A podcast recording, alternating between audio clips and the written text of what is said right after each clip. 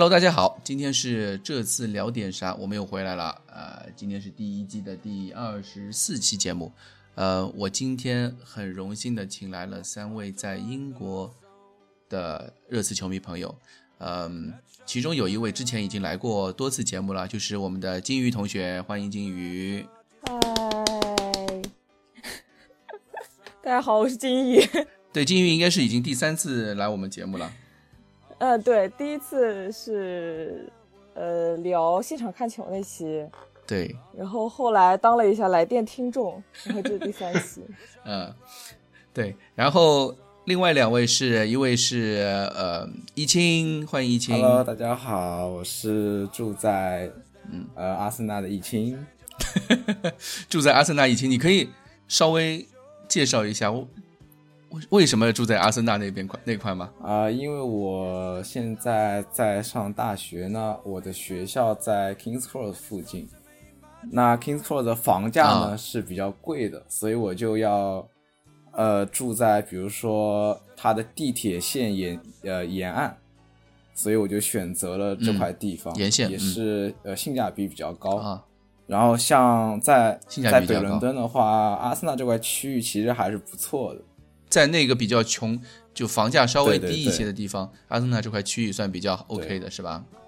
而且很多学生宿舍其实对那边这边有非常多的宿舍。哦，所以治安什么都普遍都还还 OK 是吧？啊，其实应该是来说比较 OK，但是我也有被抢手机的经验，只不过那个只不过那个抢我手机的人没有成功。还有最后一位是那个朱总，欢迎朱总。大家好，我是住在切尔西旁边的朱总。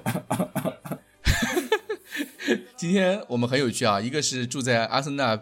边上的易清，一个是住在切尔西边上的朱总，两位热刺球迷为什么都选择了一个死敌的球队附近这块区域，还挺让人耐人寻味的。我原因跟易清其实一样的，我我学校在在这个附近，学校在在南肯辛顿，然后我就他本来就在西南这一块嘛，西南伦敦这一块。朱总不会是南肯技校的吧？对对对对对，就是南肯技校的。哇，南肯技校，你厉害厉害厉害！啊，没有没有没有没有，那个就是对吧？然后然后我很多同学就是住这附近，要不就住我我这边附近，要不就还有真的住在那个切尔西那那个地铁站旁边的同学的，就大家都会住在这就这一个附近，然后这边的情况就会比一星前面说的那边情况要要好很多。好很好非常非常多，呃，治安的情况。虽然虽然我楼楼底下也有也有车子被砸过玻璃的，但是很少见，就别的东西就很少见了，很少见。对对对，嗯。然后我我现在是就是呃，壮总之前可能也说过，我就是我是机票持有者，就是很幸运的混到一张机票。然后虽然是机票里面比较卑微的那那种，就选座位也很很靠后，选了个非常非常山顶的座位。然后像山顶，对，像客场票这种事情跟我也没有完全没有关系。切尔西现场客场票好像是三百三四十分的样子，我辛辛苦苦看了好几个赛季了，也只有一百三四十分，所以距离非常非常遥远，差了好远啊！对对对对对。OK，今天节目我们还是先讲上周六的早场啊，热刺对切尔西这场球。大家三位都是在，应该没有到现场看吧？都是在家看的吧？对对，都是在都是在家看，都在家看，因为对，因为这个客场首先积分都不够，票比较难买嘛，也不想去坐在他们那个主场去看球，对吧？哎，坐主场其实还挺贵的，那就算了。幸好去过切尔西的主场，对我我我上个赛季也去过，我也去过，就我去过，但是一个是其实切尔西主场票也没有那么好买啊，然后再加上斯坦福桥也是属于挺贵的那种，也是属于挺贵的球场了。也不是说像是，比如说像维拉这种三十四十二十就可以差不多买到最好位置的那种球场，也不是说这个样子，所以就不去凑热闹。对，而且像作为一个热刺球迷，他们的德比对手去坐在他们的主场席看球，其实是体验非常差的。啊，怎么说？呃，比如说他们切尔西每场比赛，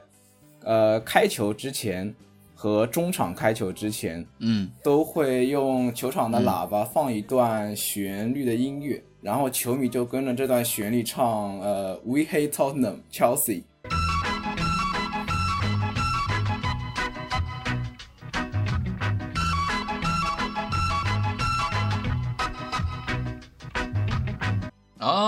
哎，我这个这一点我倒是真的很过分。这一点我还好像还不知道他们竟然唱这个，就他们还会唱那个 If you hate Tottenham, stand up。我觉得那个 stand up 倒还无所谓，对对，那个那个倒很正常。我第一次知道，我第一次知道他们赛前唱的是这个东西，我觉得真的很夸张。你像你像你像阿森纳和热刺之间都不会对吧？喊这种东西，开场唱这个东西。对，因为我之前研究过切尔西，就是研究过每个球队的 chant，然后我发现切尔西里就是针对热刺的 chant 好像还真的蛮多的。而且 而且就这一首，我也有这呃这一句 We hate Tottenham Chelsea 是球场放的音乐去带的节奏，然后让全场开始唱。我靠，这个真的有点过分。哎，我们还是说回比赛吧。这场比赛其实。赛前我们，我其实作为热刺球迷，或者说我们作为我们节目，其实赛前我们已经，呃，我们很想赢，但是我们都很感觉不太可能赢。然后比赛，比赛真真的进入比赛之后，我们发现确实如我们所料了，就就这场比赛球队完全打不起劲，而且前场少了孙兴民之后。这个进攻组合又打出了一个新的一个新组合之后，发现好像不太尽如人意。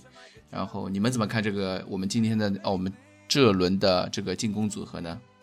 我觉得这个进攻组合不得已而为之吧。嗯，现在人手已经完全不够了。然后今天呃这场比赛没有上阿里，我觉得主要还是阿里最近的表现状态还有他的情绪啊有些问题。呃，穆里尼奥可能想就是想让他调整调整，或者想给他一个警告之类的。然后剩下的人，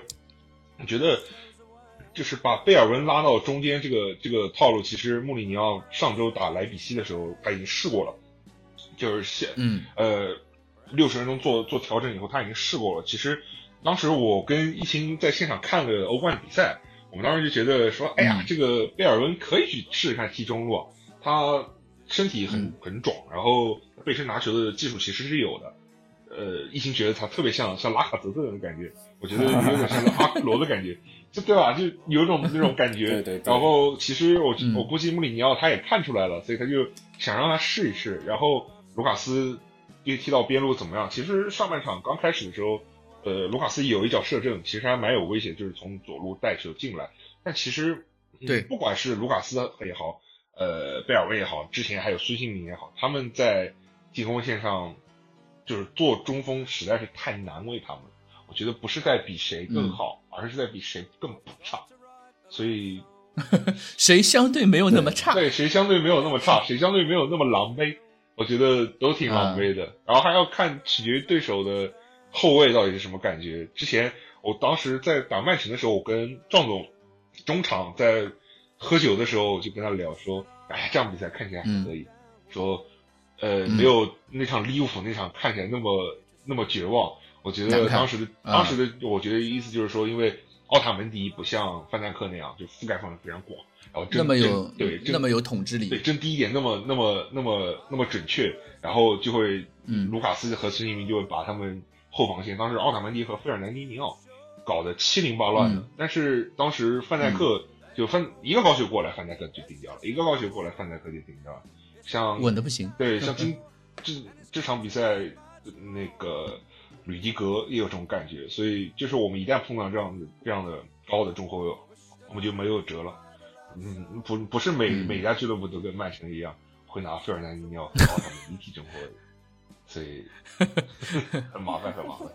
对，好像因为因为也跟这个也跟我们那个起高球的打法比较多，有点有原因吧，对吧？是的。穆里尼奥来了以后，高球就真的起的越来越多。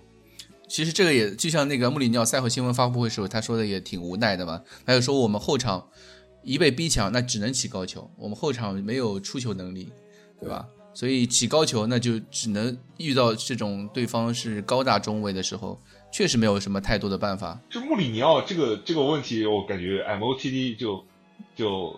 那天谁啊，马丁基翁吧，就就就啪啪打脸。意思就是说他他他列了很多很多个场合，就是其实有很好的出球的机会，然后前面的球员就选择是回传或者传安全球，然后后面的球员就选择传高球，其实可以往前走。当然会有别的问题，比方说呃中场逼抢之类，但是他的意思就是说整个球队的精神状态就是比较比较消极。然后下半场好像还有一个呃对下半场还有个球就是恩东贝莱自己没有往前传往回传，然后往回传了以后，然后然后是后卫好像是托比也往回传，然后恩东贝莱就很生气，但是马丁基就说是你先开始的呀，是你自己先回传的，你怪别人干嘛呢？对不对？然后他们还还做了比较，就是后面呃伯恩利打伯恩茅斯这场比赛的时候，然后。那个伯恩利那个维转连场进球，在上一场之前他已经很久没有进过球了。他意思就是说，你看戴奇对他的前锋就是，对吧？信心有加，就一直在发布会上维护他们的那个东西，然后说，哎呀，我对他们很有信心，就算他们很久没有进球或者怎么样。但是穆里尼奥在嗯发布会上讲，就是呃，热刺就像没有子弹的枪啊，然后这个前场又没有人啊，然后对面的有有好几个前锋，我们都在医院啊。其实对前场进攻球员的信心也是有问题的。对他，他们可能是觉得这种。你觉得，你觉得会不会就是这场比赛的那个，就与其说是我们要，就比起说是要赢，就可能不是说大家不想赢，但是说比起说要赢，就可能说要苟或者说保住一分的想法可能更多一些。嗯，对的，我也是这样，我也是这样看的。我觉得，我觉得穆里尼奥还是。对阵切尔西，对阵曼联，不会想去苟一分的。但也不是说他就是，我觉得他对阵曼联、切尔西是不会想苟一分。但问题是，他知道我们现在情况。对我，我们看到他今天，呃，我在丢球之前，其实是一个完完全全的五后卫，就五后三三中卫中，呃，三中卫体系中两个边边翼位是完全收在后面，没有去拉开场地的空间。那。这其实，呃，很多人就觉得他是想苟，但是我觉得这是我们阵容因为进攻进攻球员不足所导致的一个问题。他可能战术就必须是这样做，可能先要苟个七十分钟，然后再换上比如说拉梅拉，呃呃德里阿里去呃完成一个反扑，拼最后二十分。对对对，嗯，对他这场比赛的那个两个边后卫的边翼的选择大出我所料，因为。呃，在一周之前，穆里尼奥在新闻发布会上面还是刚说过这个问题。他说，本戴刚本本戴维斯刚刚伤愈复出，所以他不太，他不会没有那个连打三场的那个体能，对吧？结果，哎，穆里尼奥最后说的话就还是自己打自己脸。结果本戴维斯还真的是连打三场，一场，然后连打三场之后表现还一场比一场差，对吧？一场比一场差。那这这场比赛，对，然后右边翼位。就是我们放弃了唯一就是在攻，呃后卫线上面有进攻能力，就是有前插能力，能带来宽度的，那个奥利耶，然后上了一个更偏向于防守的坦甘加。我感觉坦甘加其实也有一些前插能力，他的前插能力没有像没有像奥利耶那么强。我觉得，我觉得我我个人认同金鱼的观观点，就是穆里尼奥可能还是想稳一稳，就他觉得。他觉得就是坦克家会有一点点前插能力，比方说，呃，趟过卡巴列罗那个球，可能觉得就是他有一定的前插能力。像还有之前打米德尔斯堡的时候，坦克家的前场表现其实很好，但是很亮眼。对，总体说，总体来说，他打这个位置还是不像奥里耶那样有更好的位置感。我们一直批评奥里耶打右后卫位置感不强，其实我觉得他的位置感主要还是在翼位上，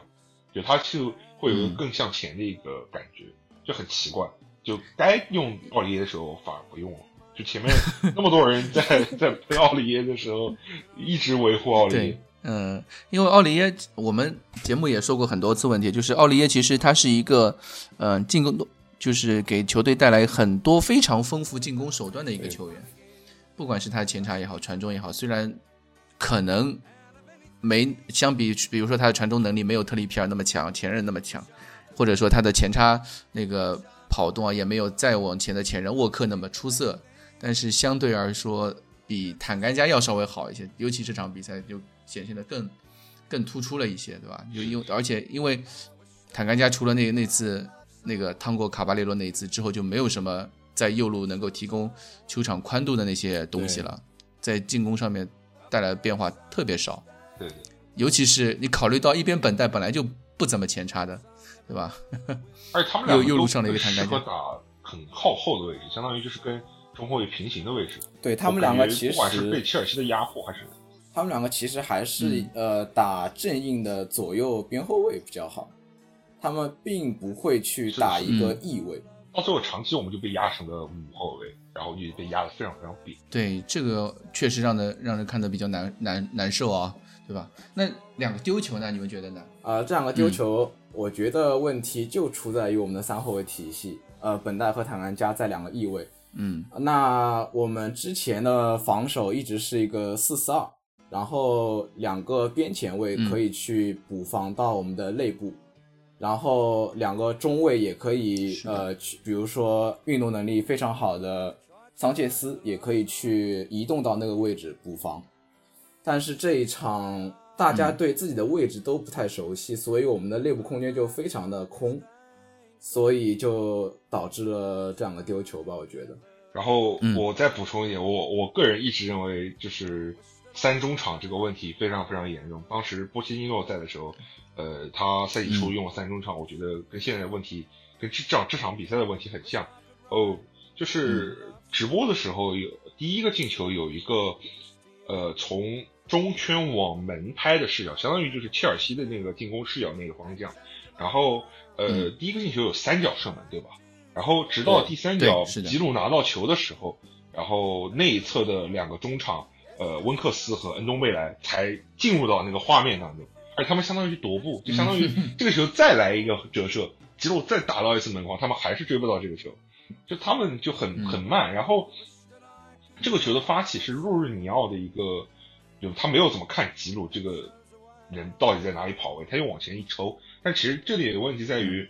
呃，这个球发生过很多次，当然这球进了，有些球没有进。但是若日尼奥和巴克利在中场拿球的空间非常非常大，然后这三个中场又有点想往上逼，然后逼的又不是很好，然后他们就稍微，呃，那两个人稍微带带球，然后就会有一个很好的出球直接向前的空间，让前锋拿到球。但是这个时候他们这三个中场的站位又比较靠上，那么他嗯回追的速度也比较慢。我觉得温克斯可能是体能问题，但恩东贝莱可能是他的意识可能可能还没有跟上英超的节奏，然后导致他们三个人的回追非常非常慢。然后中场的内部的空间，刚刚疫情所说的内部空间就更容易被打打穿了。本来是呃呃内部空间不光有边前卫来保护，甚至可能后腰也可以去保护，比方温克斯经常会追到边路去。嗯但是这样的一个情况，我们我们现在变成了我们现在变成了边后卫来保护后腰，我觉得这个事情非常的 非常非常的奇怪。呃，别的队很少发生这种事情。第二个丢球，第二个丢球就是从右路往中间打，然后中间那边是个空当，然后坦甘加上去了一步，然后那边嗯左、呃切尔西进攻的左边阿隆索就阿隆索然后其实空了上周打莱比锡也有一样一个球一样的球，右边打到中间，然后奥里耶上上奥里耶扑上去，对，然后直接被穿裆了，然后那个球嗯。其实也很危险。就我们一直在犯这样的问题，我觉得跟我们中场配置是有很大的关系的。对，其实我想，我想，我想补充一下，就是我想就是认同并且补充一下朱总这个观点，就是他说到速度问题，我其实之前就想讲，我觉得我们整个中后场以及后场的速度真的是太慢了，就也就就是因为我之前在就是呃呃上周这不对，还是还是这周，就反正看莱比锡那场的时候，嗯我突然意识到这个问题，因为莱比锡整场速度都很快，然后一开场就射了我们好几好几次，而且我对就是这不是仅仅说切尔西这一场的问题，然后当时我就看我们是如何在呃中场被人抢下球，然后莱比锡就是往中间往前带的时候，我们整个回追的过程嗯看起来好像是大家不想追一样，但其实他们嗯不是不想追，他们是真的就是跑得慢。跑脱了，或者是跑脱了也 有可能是呃还有跑脱了一个原。因就是对，嗯、还就是刚刚金鱼说的，我们回防的速度问题。那我觉得为什么我们回不来呢？嗯就是因为我们进攻能力不够，然后我们的中场呃洛萨尔索，嗯呃包括恩东贝莱或者阿里，他们需要去更多的往前走。去把球输送到我们的小路和贝尔温，所以在被对方反抢，他们回防是非常困难的。其实我们后面可能就只有温克斯一个人。温克斯体能体能这几场有点有点拉垮，我感觉我个人感觉真的是那个那个球，恩东贝莱没追可能是他的意识问题，但是温克斯没追可能是他真的有点跑不动。但那个球就是上半场二十多分钟的时候，就他已经有点那种在省体力的感觉。我觉得这个赛程赛程还是蛮 对我们不是很利的，蛮煎熬的。然后之前易清又说的那个呃我们进攻的问题，我觉得这个问题自打登贝来。登贝来走，然后万亚马下滑以后，就一直有这个问题。相当于我们的中场，嗯，包括莱比锡，包括切尔西，他们就知道，就是我一旦逼抢你，你这个球就出不去，你就过不了，过不了我，然后过不了中场，对，过不了中场，就相当于你要不就回传给中中后卫，然后大脚，要不就往边路分，要不你像温克斯经常会干转身，然后回传或转身转移，就他起不到像登贝莱那种转身一扭过去了。或者说，你要说像像我以前比较喜欢看皮尔洛的球，就是皮尔洛就是转身过两个人，然后获得一个比较开阔的视野，然后再长传那种感觉。其实我们现在的中场完全做不到。我觉得，呃，洛塞尔索这两场表现很好，就因为他能做到，就是转身突破，然后摆脱了几个人，然后往前输输送球这个能力。然后，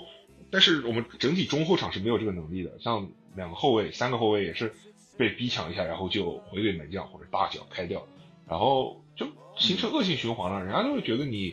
嗯，就你我逼逼逼逼你，然后你的球就被破坏了，那我就逼得你越来越开心，球权就没了。对，然后但是像之前登贝莱的话，就逼逼逼抢你，像当时有记得尤文图斯打我们那场欧冠就很就很明显，就是尤文图斯冲上来好几个大汉，然后被登贝莱搞得七零八落的，然后他们过了二十分钟，他们就不冲上来了，冲上来也没有用，还还丢位置，我不如火往回退。这是个恶性循环。那场比赛是登贝登贝莱的那个代表作，是的，是的，我我印象很深刻。对对。其实这场比赛，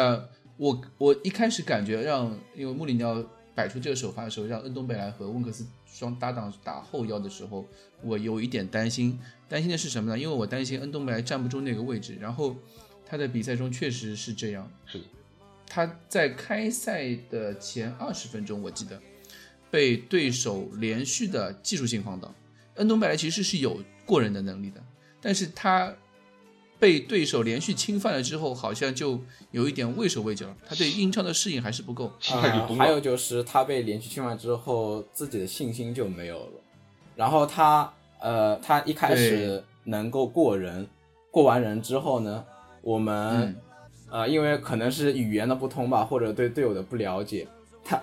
他也没有 他也没有办法把球去给到我们的前锋。他可能自己心里还想呢，你们这帮人会不会踢球啊？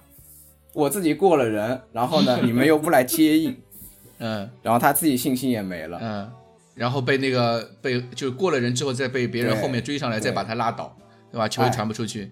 有有一点这样的感觉。心态都崩了。是，恩东贝莱还有一个问题在于，他就是他过完人以后，他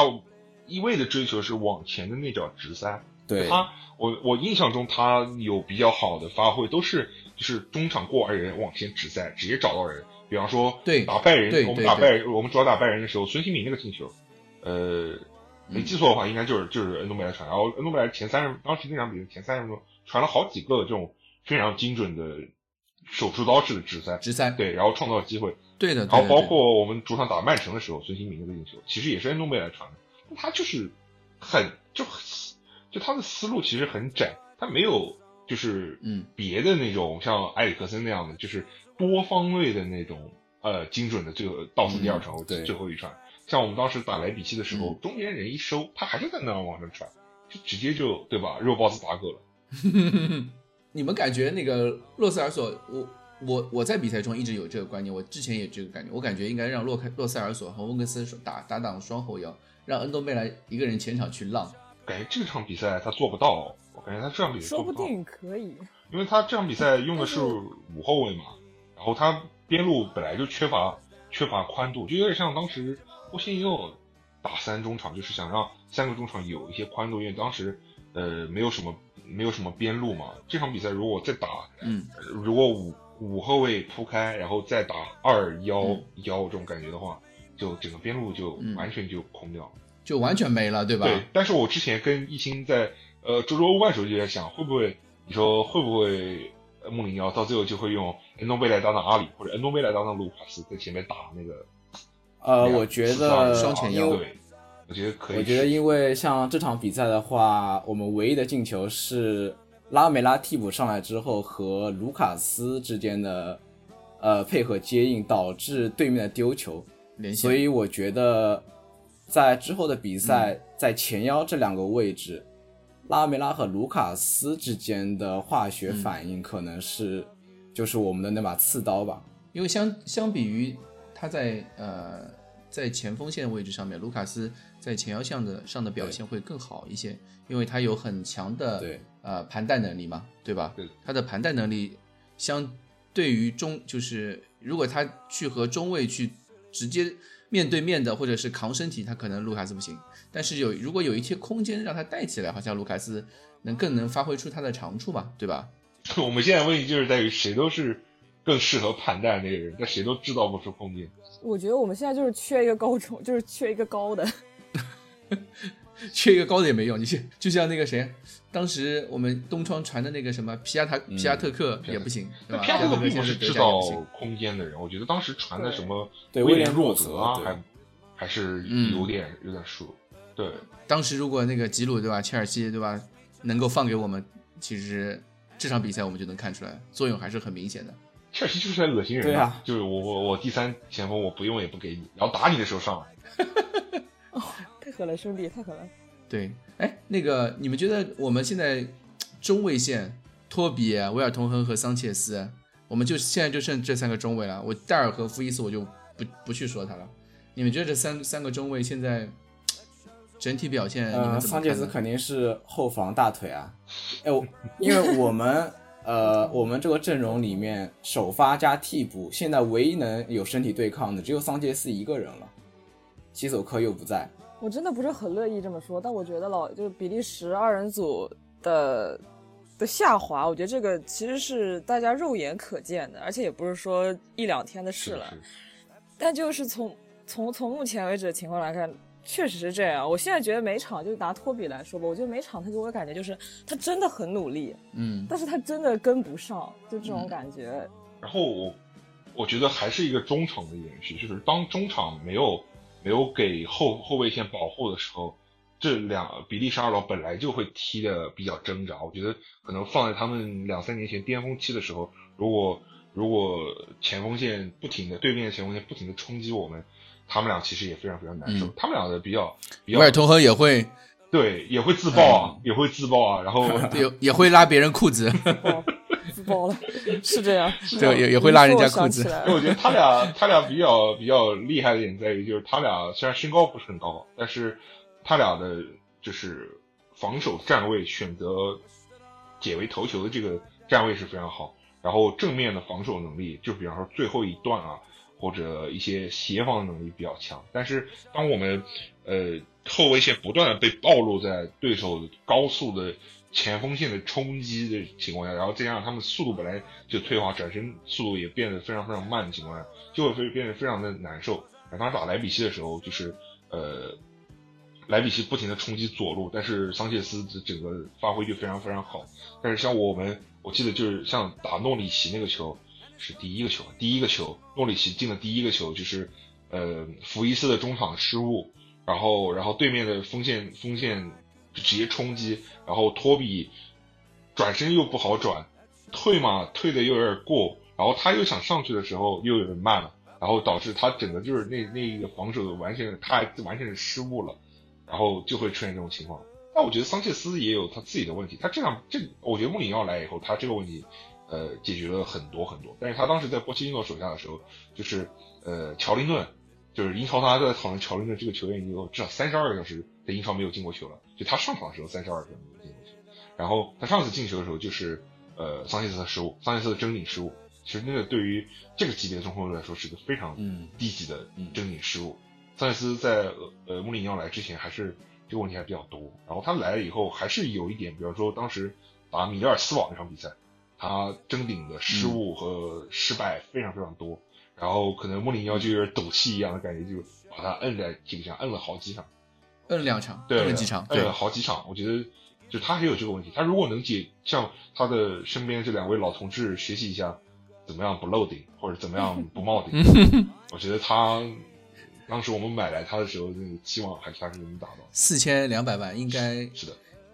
现在看起来好像德转好像六千是不亏的感觉。呃，对，六千万，这感觉不是很亏。那升值了，升值了。你刚刚说到那个正面防守能力，你一说到托比那个那个球的时候，我突然就想到这场比赛，威威尔通亨那个球，威尔通亨第一个丢球的时候，他好不容易死追满晚追，对吧？追终于追到了那个那个谁啊吉鲁的面前的时候，最后那个射门他竟然是侧身让开了。他因为一般中后卫去封堵，应该是你你要除了手臂之外，所有呃放大自己最身身体最大面积嘛。如果你我们有印象的话，你去看那个特里啊，以前以前特里或者是那个热刺的有道森啊这种，他们在封堵球对方前锋射门的时候，都是用正面胸口去顶的，或者是然后两只腿两只腿劈开那种一个大拉胯一个呃八字步那种躺在地上去堵对方射门的，但是。维尔通亨，其实我非常想说，我非常想说，就维尔通亨那个转身真的非常熟悉，因为托比也老是干那个做老，也老是做那个动作，就他们俩感觉就是，其实我有我能感我能意识到他们想干什么，我觉得他们意识还是非常好的，嗯，但他们就像身体某种程度上跟不上一样。就上次莱比锡的时候，因为我坐在球网后面看特清楚，就那边有个球攻过来，然后托比一下子就收掉两只手，就很明显防守球，然后整个人。就虽然他他，我感觉他是想甩个头球把那球顶出去，但他整个人的那个转的方向就非常的，就感觉反而像是他在目送那个球逐渐 跑到洛里的。金宇金宇这说的有有画面了，好吧？像去年欧冠欧冠我们客场打曼城，斯特林又有个进球，就是托比一个转一个一个扭身子，然后就送送球进去了。对。而且他还把头，就是真，他真的，我感觉到他的意识了。这就为什么我说他很努力，他头伸出去，然后，然后整个人扭成一个扭成一个形状，但是完全没有碰到球，然后感觉也不可能碰到那个球。哎，我觉得我们现在又回到了赛季初的问题，就是中场覆盖不住，中场跑中场嘛又要去帮前场，就是进攻支援太多，然后他们覆盖能力差，然后。呃，体能也跑不，体能上也和对手的中场也比不过，导致了后卫线老是暴露在对手的那个前锋线的那个压迫之下，没有出球点，对，没有出球点，边路上面又宽度又利用上面又特别差，哎，我觉得穆里尼奥这场比赛，这周的比赛，尤其是打莱比锡和这场打切尔西的这两场比赛，有一种回到了那种。赛季就波切蒂诺那个最后那段时间的那种感觉，对，当时波切蒂诺，我当时壮总在呃打南普的那场比赛之前，他采访过我，然后我说现在的问题很明显就是三中场，就三中场大家一看一眼看就是就是有问题，而且我觉得问题出在两点嘛，第一点就是我们买人的时候的球探报告对恩东贝莱的描述不对，蛋总跟我聊过，说说恩东贝莱来之前球探报告说的是他是个 B to B。他对吧？超大的覆盖 覆盖范围，他回回防很厉害，我们没有看出来嘛？我们完全没有看出来。我觉得他一个 B 的才华我们是看出来，另一个 B 就是看心情。嗯，他回来了，他想起来了，他想起来，他想起来回来了，做做一些工作，哎，可以可以。他想不起来，就像这场比赛一样，躲两步，躲两步，躲两步，然后目送进球。嗯，两两个球都是在他的目送之下进的。然后还有一个问题就是，我觉得三个中场。呃，当时波西尼诺的时候，三中场是温克斯、恩东贝莱和和埃里克森，应该是还是就呃不是埃里克森，就是另外一个另外一个中场。然后我们现在是我们现在是洛塞尔索、恩东贝莱和温克斯，他们首先三个人的站位就有点问题。你像恩东贝莱，他作为中间的那个位置，他应该是更更靠后，但是他其实更适合靠前。然后第二个问题在于，我们三个中场的分工非常差，三个和尚没水喝了。目标，啊就又回到了这个问题。对，大家就就也不知道谁该回防，也不知道谁该向前。向前的时候都向前，回防的时候都不积极了，我就感觉很奇怪。温克斯也有受体力的影响，罗塞尔索因为可能对他布置也是比较向前。然后我们就回到了赛季初那种那种感觉，就是很层次很不明显。呃，当然戴尔，我觉得他的水平有严重的下滑，他打伦敦德比应该是打不了。但是如果假设我们有个健康的戴尔，我们甚至有个健康的万亚。那么打三中场时就可以让这么一个 一个人站在中场往后回，然后让温克斯、洛塞尔索往前走，就有点像呃巅峰巴萨四三三的时候，布斯克斯在中间，然后伊涅斯塔和呃哈维分两侧，他们的分工就很明确。但是我们三中场从来就没有出现过分工明确的情况，三中场本来就很难打，啊，导致就是效果非常差。是的。所以，所以我觉得我们在之后的比赛还是要去打一个，呃，就西索科不在的情况下，嗯，还是一个温克斯加上洛萨尔索的双后腰，嗯，是呃最好的一个选择，嗯，因为呃我之前不是说呃温克斯是英格兰德容嘛，因为你们有没有？英格兰德英格兰德容乐出现了，英格兰弗兰基德容吧？有没有发现？对对对，英格兰英格兰弗兰基德容，英格兰 英格兰踹脚德容呃，你们有没有发现？呃，热刺热刺的一个整体场面，无论是攻防，嗯，其实都是要依赖于温克斯的呃中场的发挥。嗯，他其实我觉得就是一个我们的一个节奏掌控者。嗯，一旦温克斯在后腰位置踢舒服了。嗯，他可以去保护后方，嗯，也可以去给，也可以向前去输送传球，但是，呃，他一旦被逼抢或者踢得不舒服，比如说踢这个三三中场，或者是体能不行，那我们整个球队的场面就会变得非常被动。所以我们需要一个和温克斯一样跑动积极的人，帮他去打开出球点，对吧？让他有更好的出球出球路线。现在的话，洛萨尔索就是最好的。对，而且需要有个人上前，是可以帮他分担很多压力。对，哎，这场比赛，这场比赛对手就是开场二三十分钟，不光是对恩东贝莱，我觉得这场比赛洛萨尔索也被很多小动作，被小动对被切尔西的那个小动作挑衅啊！你们有没有觉得？嗯，我之前就要，我当时呃。洛塞尔索在回放 VAR 的时候，就就想起了孙兴民在第一回合的时候那那一幕。其实这两个情况都很相似，当然他们两个的行为肯定是不理智、不合理的。呃，就是不管对方怎么样，对方如果真的犯规了，裁判还会来管。呃，犯规比较大，会有黄牌甚至红牌，不需要你来，就是做你来自己找出来，自己找自己找平衡。但是这两个球都很像，就是那种呃，这场比赛就是洛塞尔索有好几个镜头。他从中场穿过两三个人，甚至三四个人的包围，然后这三四个人一个拉，一个拽，一个扛他，一个一个踹他一脚，然后因为他自己保持了平衡，裁判就不吹了。但是久而久之，洛塞尔索就心里就会有一种怨，也不是怨恨嘛，就心里会有踢得很爽，不爽，很不爽。就恩东贝莱那种感觉，恩东贝莱的不爽就是他自己心态崩了，但是洛塞尔索的不爽就是我要让对手崩。那种感觉，然后也不爽，也不爽，让你也不爽不爽。然后孙兴民那球也是的，就是在那个犯规之前，吕迪格对他有非常非常多的小动作，拽他一下，然后下面扛他一下，然后撞他一下。嗯。但是对于伦敦德比来说，这种东西你只要不是很大的动作，或者说你倒了，呃，裁判一般是不会吹的。但是到最后就变成了，到最后就变成了孙兴民就嗯不知道为什么就来了那么一脚，就是。我觉得球员情绪管理是一方面，跟这场洛塞尔索也是这个情况。对，另一方面就是就是我们那对手，那那我们也要踢得聪明一点。既然对手做小动作可以，那为什么我们不做小动作？我们就要不停的退，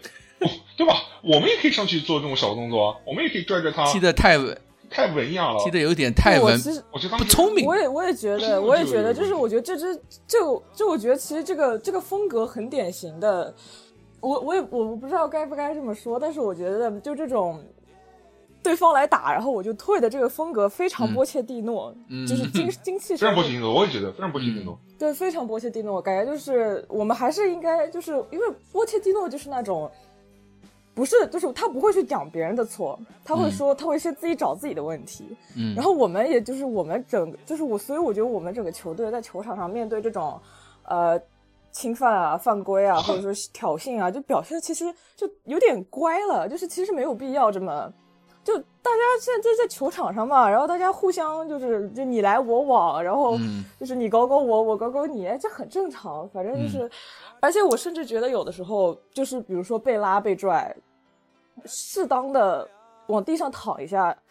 也不是什么很，也不是什么很过分的事情。真的，因为因为这个事情是这样的，之前我去看采访，对啊，我之前去看克劳奇做的一个节目，然后他聊到假摔这个事情，嗯，他说其实，呃，这个话不是他说的，是另外一个球员说的。然后我对他的这个话保持一点，呃，就是他也不一定完全对，但是我觉得他说的有理，就是他说球场上百分之九十的动作都无法造成球员的摔倒。嗯，就其实百分之九十的动作你都可以站得稳的，但是很多球员会选择倒下，嗯。是因为他们觉得这个动作已经足够让他们倒下。倒下了，就是他们需要引起裁，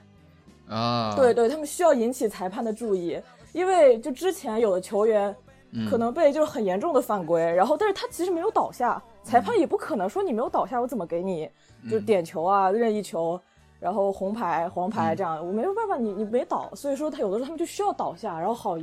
告诉裁判说。哦，你过来看一下，我觉得这个犯规很严重了。反正我觉得你过来看一下，就这个样子。嗯就前两前两周 MOT 的时候，就是曼城那场比赛，当时杰纳斯就说他不觉得斯特林假摔了，他说换我我也倒，嗯在那个情况换我我也倒，嗯我觉得大部分的进攻球员在那个情况都会倒，但是很有可能我们的球员就不会倒，就不知道为什么他们会这么想，就是太憨了，太憨了，对吧？我们的球为什么不倒呢？就很憨厚，就很就很尴尬。其实我们球队也有这样的人，就比如说，呃北伦敦老师，呃，比如说我们那个玉面屠夫拉梅拉，对吧？还有那个阿里克戴尔，当然是几年前的阿里克戴尔，但现在好像阿里克戴尔可能每一次下地都是一个红牌动作了。以前的阿里克戴尔，对吧？就动作速率还比较快的时候，他们都是那种在球场上非常凶狠、非常凶狠的那种球员，然后但是又会又会非常的聪明的去把握裁判的尺度。我觉得现在这支球队在中前场上面，呃，尤其是中场那些那些这几个球员，可能新人比较多吧。你像呃，洛塞尔索也是新的，洛恩东贝莱也是新的，那个贝尔温也是新的，呃，这些球员对英超的那些尺度可能还没有把握的特别熟悉，是的，是的，所以在对裁判上面拿拿捏的不准，有有，我觉得是有这方面的原因的。像拉梅拉上来之后，你看就好，拉梅拉在热刺从来没有拿过一张红牌，但是所有所有的我们的敌对球迷都说拉梅拉是一个很脏的球员，对吧？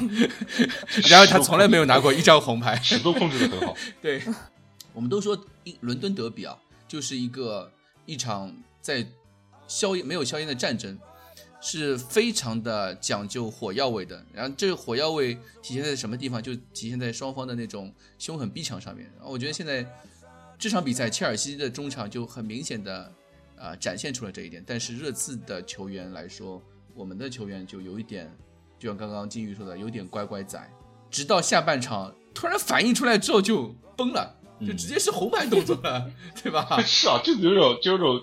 叫什么厚积薄发的感觉。然后上场上周我们打欧冠的时候也是这种感觉，我跟一千在那聊，我说好奇怪，我说莱比锡压着我们打，莱比锡吃了两张黄牌，莱比锡相当于 就对吧？我们一反击，莱比锡咣一下把我们放倒，我们一反击咣一下把我们放倒，我们没有放倒对方，我们也没有就我们我他们先吃了两张黄牌，我们再吃的黄牌，就很奇怪，我觉得嗯不应该这么做。太过文明。如果换波切蒂诺来说的话，就是 no no ball，就阿根廷人说 no ball，对吧？我感觉 VAR 现在很被英国球迷讨厌的一大原因，两大原因吧。第一大原因就是嗯 VAR 非常的慢，而且而且裁判不愿意去镜头那儿看，相当于就是就他脱离于了整个球主要是球场而。且它不稳定，对，第二主要是它不稳定不稳定定就是第二点，第一点就是就是裁判不愿意去看，相当于呃不是 video assistant referee，相当于 video referee，就相当于相当于这个、嗯。这个这个系统说什么？VR 对 VR 是不是系统说什么，裁判就要就要去认同，他跟助理。对他跟整个球呃比赛的尺度啊，还有整个裁判的操控啊，完全是剥离开来的。然后然后嗯裁判不去看屏幕，也并没有让比赛变得更流畅，时间还是很长，时间甚至更长。裁判稍微去看一下就可以的事情，他们要在这翻来覆去看。第二个就是金宇刚刚说的，完全没有可，就是完全不一致，非常的不一致。比方他没有一套就是那个标准。对，而且而且这个很好笑的一个事情是什么？就比如说有的问题，就有的小错，但是越位啥的这种小问题，好吧，越位不算小问题，但但我就是意思意思，就是那个意思，就是啊，然后就大家就会，哎，我们去看一下 VR，我们立刻去看一下 VR，然后有的问题像是犯规啊或者红牌这种，就这种明明就比较严重的问题，裁判反而会依靠他们的经验、他们的直觉，就 VR 什么，我不我不知道还有这东西，就就开始自己掏牌，然后自己自己裁判了，然后不一致性，裁判啥什么时候？对，裁判什么时候用这个 VR 就真的很，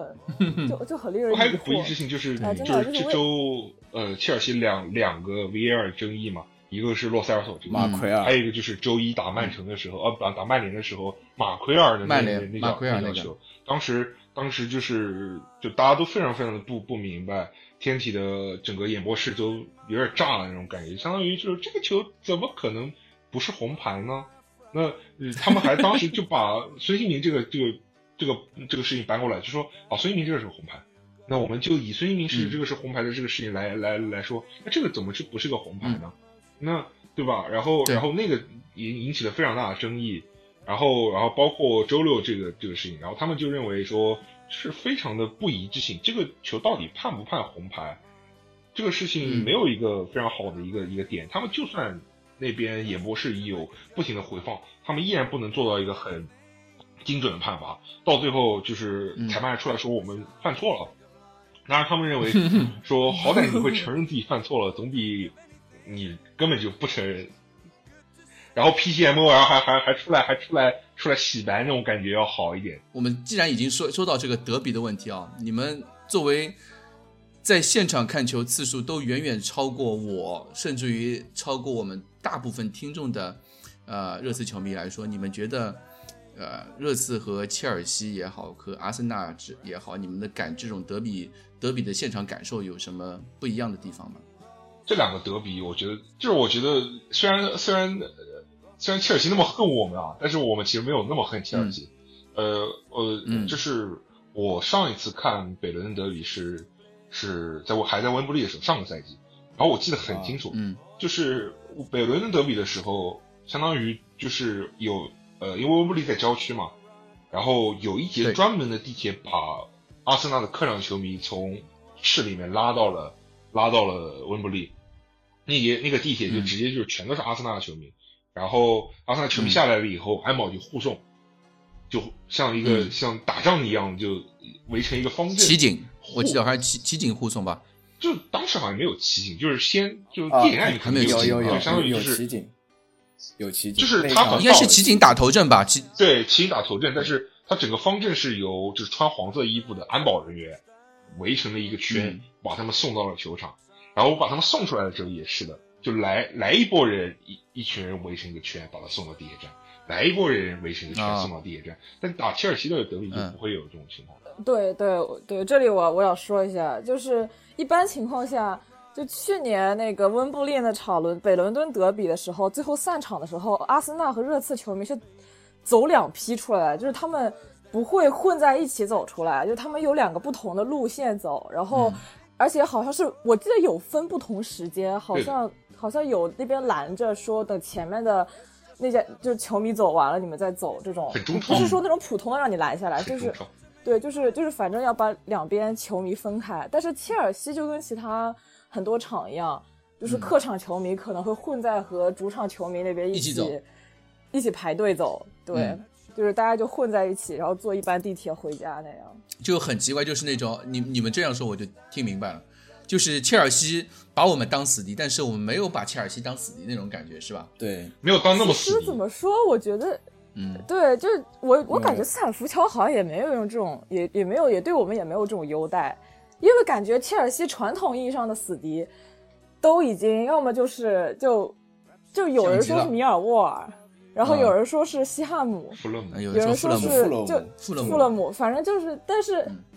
但是这几个严格意义上就是都不算是，就不算是大家叫的。B 六嘛，就不算是 Big Six，没有竞争，没有竞争关系，对，没有那么强大的竞争关系，所以就，所以，所以我觉得切尔西现在的情况大概就是，呃，他们故意找一个对手出来。那我觉得切尔西总归要，总归要，总归要搞点事。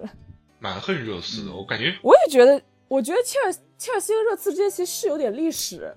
确实是有点历史，就不不管是以前来说还是最近来说，就、呃近几年的情况，相对来讲，阿森纳和切尔西之间的火药味。不知道为什么，感觉确实要是也也不能这么说。就当年阿森纳和切尔西还，嗯，都还可以，都不错的时候，切尔西和阿森纳之间并没有火药味也挺重的。对他们球迷之间并没有那么大的矛盾。我感觉个人还是，嗯我觉得还是一个身份认同的问题。我之前前面、我前面跟老板说过，就是老板是上海人，嗯然后然后用一个 上海人的用一个上海人的逻辑来来说，就是就是切尔西跟阿森纳其实他们在很多程度上是一样的，就他们觉得自己是嗓子固的球队，然后觉得热刺是五字固的球队。上嗯上只脚上只脚和下只脚的球队。对上海对上海话叫懂了嗓子狗跟下五只狗，上只狗就是呃有钱人待的地方，我这就个就是比如说上海，比如说对穷人待的地方。对对对，比如说拿上海来说，就是什么徐家汇啊，或者是静安啊这些地，方。我我可不可以这么理解？就是就是切尔西和阿觉得阿森纳和他们一样是浦西球队，啊 然后然后然后我其实是浦东人，我其实是浦东人，然后、啊。然后然后热刺就是浦东那边的，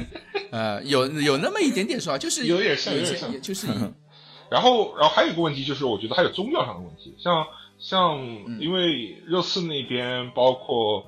那个叫什么 Stanford Hill 那边是个巨大的、嗯。巨大的东欧人的就是移民的一个一个社区，然后有大量的犹太人，包括还有像塞浦路斯人，还有可能土耳其人之类的那些社区。然后像比方说大量的犹太人，他们信奉的是犹太教，但是切尔西是一个东正教，呃，切尔西是个很强烈的一个，应该是新教的球队吧，因为他像他当时跟呃格拉斯哥流浪者的关系非常好，然后格拉斯哥流浪者嗯在老造德比跟凯尔特人的恩怨很大一部分程度上就是宗教的问题。呃，有一个非常有意思的说法说说格拉斯哥流浪者的球迷和凯尔特人球迷，他们并没有，就是他们与其说更喜欢自己的球队，不如说更恨对方的球队。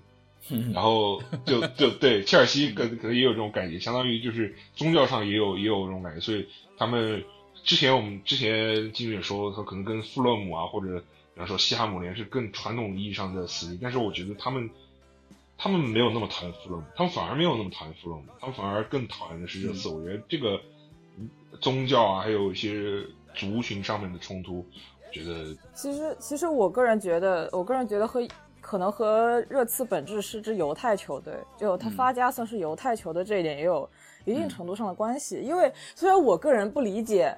这种因为就是就是介于建建立于种种族问题之上的嗯。歧视，或者说是呃互相看不起这种情绪，就是认真的那种，我是不理解的。因为我其实在这边还看到蛮多反犹人士的，就是、啊。呃反犹太人。这种，我我关注有一个女主播，她是犹太人，然后她嗯。天天在推特上被人骚扰，对然后，然后我就我就其实因为我不能理解，我不是很理解这种心态，但是这种情况确实蛮多的。然后，我觉得一定程度上，他们就是会觉得犹太人不属于任何一个任何一个民族，不是我们自己的，就相当于不属于是他们英国自己的。像我觉得英国对，不属于不属于不属于任何地方，觉得犹太人，因为犹太人就是犹太人，就是犹太人也其实跟跟国感觉跟国内的中超有一些球队的感觉就很像，就相当于，比方说我我这个老球队就是本地人自己支持的球队，你突然来了一个新的，对，那你你的这个支持者，你的这个支持者就是外来人，不纯粹不，纯粹，不是、啊不是真正的对，就跟那个伦敦人那种感觉。对对，就是上海申花和上海上港的那种关系有点像，就是尤其是上港早些年的时候，就是给，他们就有这种感觉，觉，相当于相当于你不是纯粹的伦敦人，而且英国、嗯英国虽然他们很敏感这个事情，但我觉得他们就反犹主义或者他们这边人说 anti-Semitism，骨子里面的，就还是自上而下的，就是工党之前、嗯。也不是说骨子里面的，就是我觉得这个事情就是关于歧视不歧视的这个问题，嗯。我觉得这和就是素质教育有很大关系。嗯，就是很多人就受过素质教育，而且从小到大没有说这方面的影响，嗯。就从小没有人给他灌输这种什么啊，这个种族的人都比如说脏，或者说喜欢偷东西，或者怎样怎样，他没有人给他灌输这种想法的话，他长大了就不会觉得这是有什就就有什么，会觉得大家都是一样的。嗯但是如果因为你想英国那个地方，第一它阶级分化很严重，嗯嗯但是它地方超级小，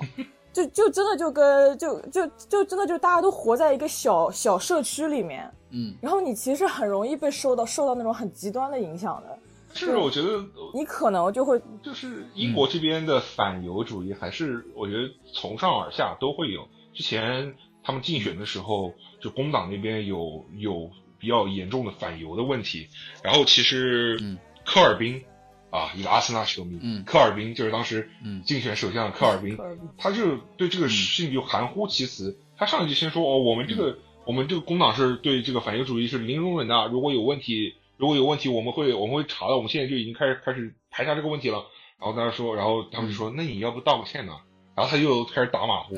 然后就就开始打马虎。然后他说，然后别人就问他你怎么看待这个反犹主义这个问题？他说我们工党没有这个问题。然后然后然后如果有这个问题，我们会查。就他完全就是在，嗯，就是。但是但是我觉得，我觉得政治政治还是另政治不太一样的原因，是因为我个人认为，所有的政客，就是尤其是这种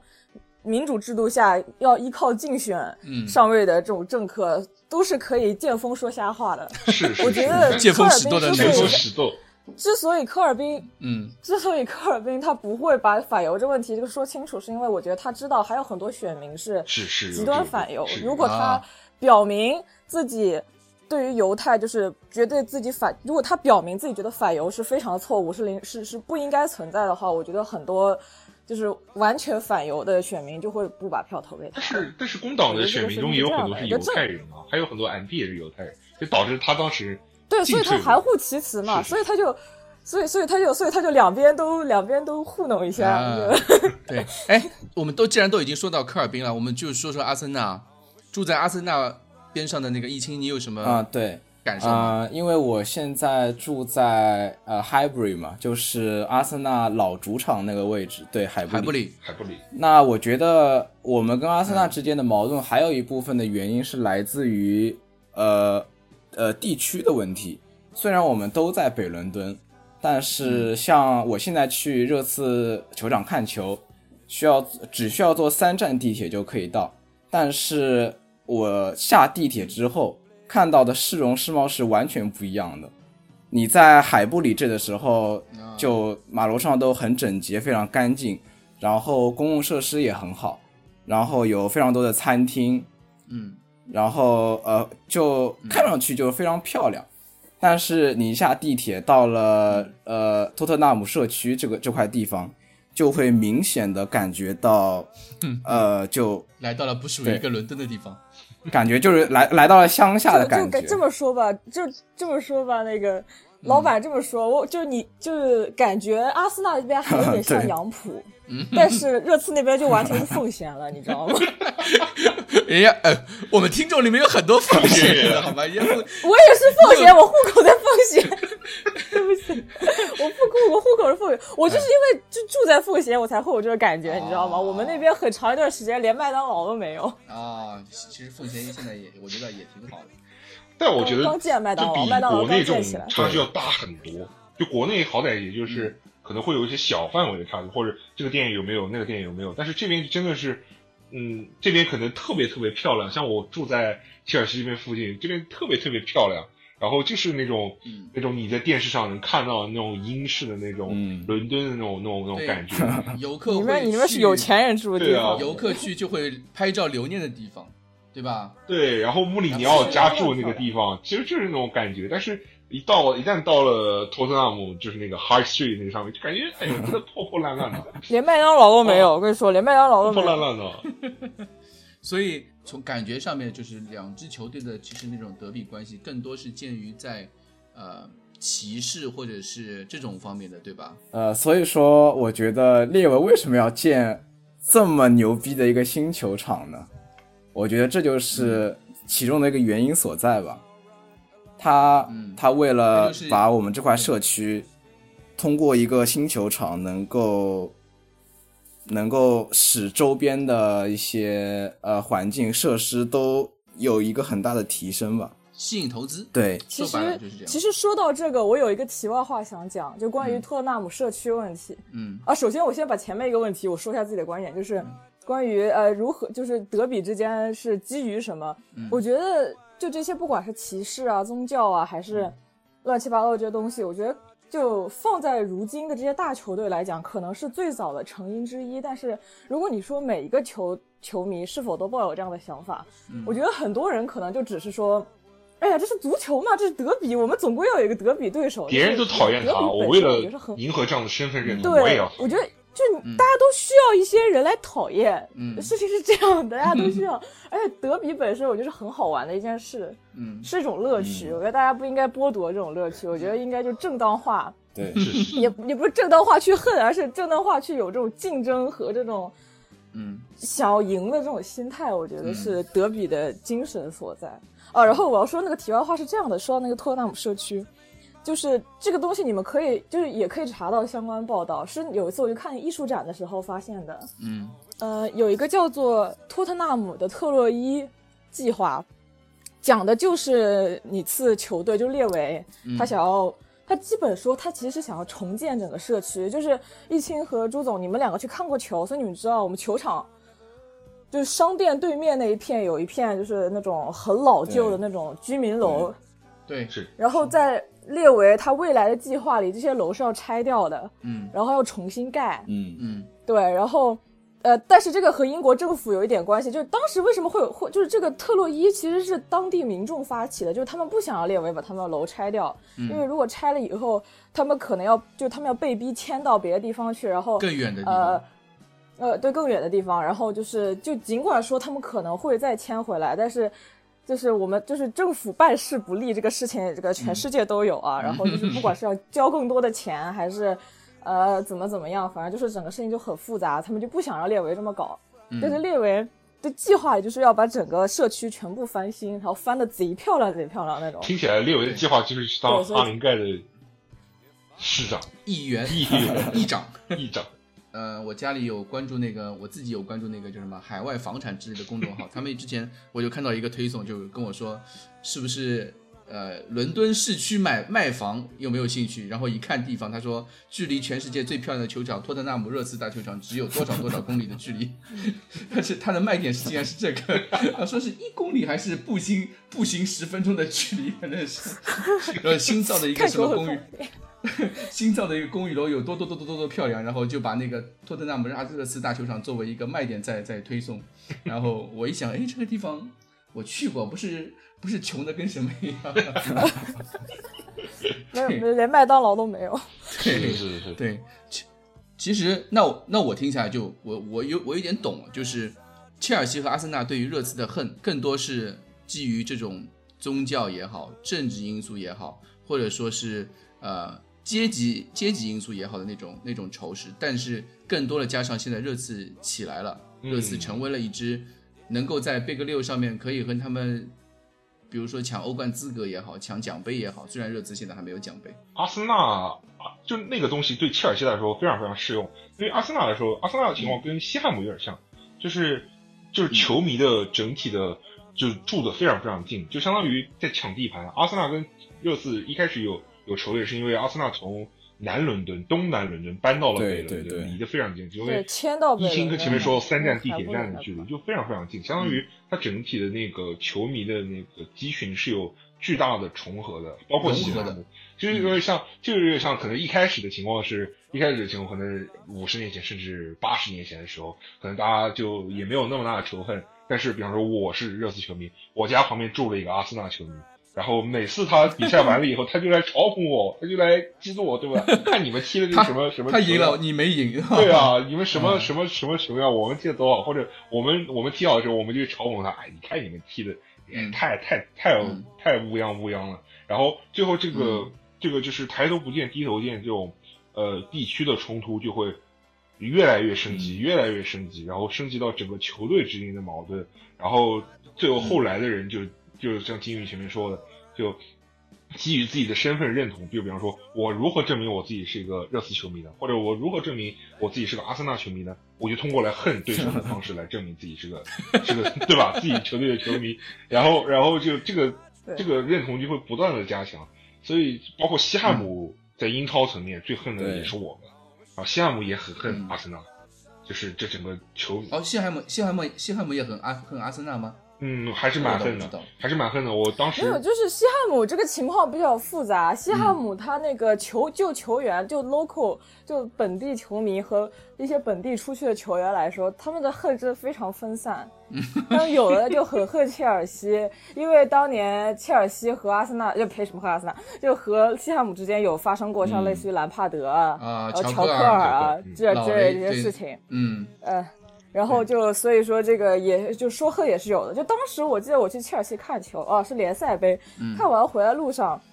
有个切尔西球迷就一直在说怎么样，就是那个就那谁谁就某个球队我没听清名字，说打的怎么样了，就输了赢了。然后他说打谁啊？打牛津联。然后我想和牛津联打的是谁？然后我后来一看，发现是西汉姆。嗯，我寻思就这种，就是你你看完比赛，然后马上会想关注另外一家到底输了还是赢了。基本我觉得这个就是。死敌文化，